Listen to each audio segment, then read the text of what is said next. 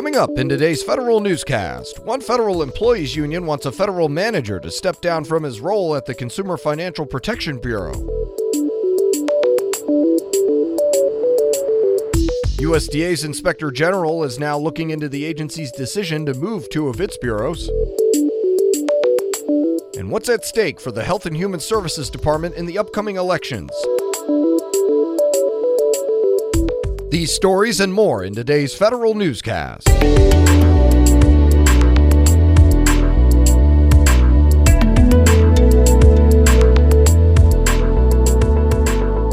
Welcome to today's federal newscast. I'm your host, Eric White. A union representing employees at the Consumer Financial Protection Bureau files a mass grievance against the agency. The National Treasury Employees Union wants CFPB's Policy Director of Supervision, Enforcement, and Fair Lending, Eric Blankenstein, to either step down or be removed. The Washington Post reported in September Blankenstein had made several blog posts back in 2004 defending the use of racial slurs. Now, NTEU claims keeping Blankenstein Blankenstein on violates a clause in the union's contract with the agency, which says CFPB must maintain a workplace that is free of discrimination. 16 Democratic senators say federal agencies have been too slow to comply with a recent court order which invalidated the president's May executive orders. The senators write to acting Office of Personnel Management Director Margaret Weichert, saying some agencies have been engaging in bad faith bargaining and negotiations. That's even after the federal district court struck down key parts of the president's executive orders pertaining to the federal workforce. An advisor to the governor of Arizona is President Trump's pick for Homeland Security's Inspector General. The White House announces Joseph Cuffari as the nominee. He has more than 40 years of military service, including time with the Air Force and Arizona's Air National Guard.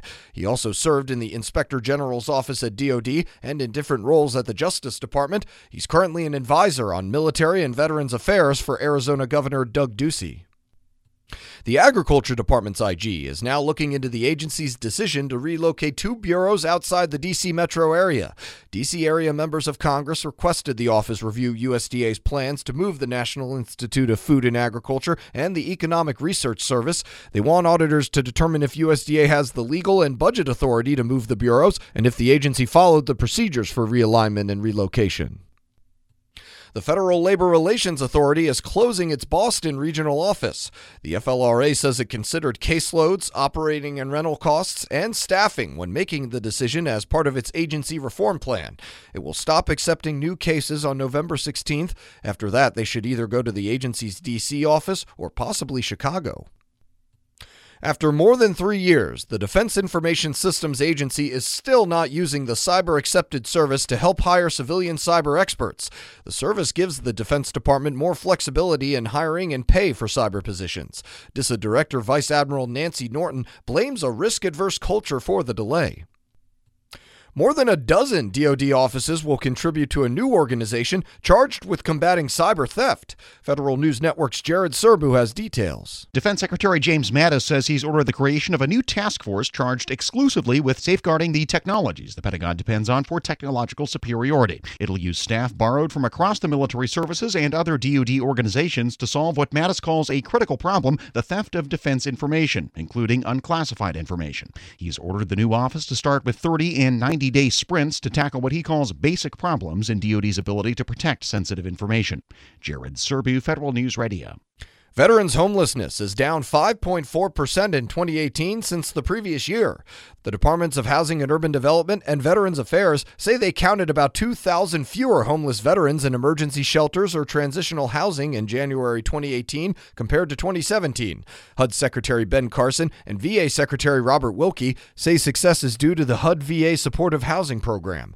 Over 4,000 veterans found housing through the program last year. 64 local communities and three states declared an end to veterans' homelessness. The strategy to move agencies more towards shared services is getting a refresh. Here's Federal News Network's Jason Miller with details. The Office of Management and Budget will revamp the current thinking to what success looks like for agencies who adopt common back office services. In the December update to the President's management agenda, OMB is expected to refresh the three strategies that underpin the cross agency goal of shared services. Federal CIO Suzette Kent says the new approach will focus on continuous innovation, making customer service a priority, and clarifying what success looks like. Success could mean anything from contributing to and adopting standards, to moving to new services, to moving to entirely new systems. I'm Jason Miller. Homeland Security is looking for industry ideas for its second Biometric Technology Rally. The rally was created to challenge companies to develop biometric systems that can quickly and accurately recognize users. Interested organizations must enter a white paper and video by the end of November. Health and Human Services could face a wave of activity following next week's midterm elections. We get more now from Federal News Network's Tom Temin. And the leader of a massive IRS impersonation scam gets over 11 years in prison. The Treasury Inspector General for Tax Administration, Justice Department, and Social Security Administration were all involved with the case. Investigators identified a team of five people who convinced more than 6,000 victims to pay out more than $10 million. Medicaid expansion is on the ballot in several states, leading to what one researcher calls a possible Medicaid wave. Writing in Health Affairs, Harvard public health professor John McDonough says Idaho, Nebraska, and Utah appear to be states 34, 35, and 36 voting to expand Medicaid. Virginia will add 400,000 people in January. McDonough helped design the Affordable Care Act as a Senate advisor in 2008. I'm Tom Temin. You can find more information about these stories on our website. Head to federalnewsnetwork.com and search Federal Newscast. You can also subscribe to the Federal Newscast on Podcast One or Apple Podcast. And follow us on Twitter. Our handle is at Federal Newscast. I'm Eric White.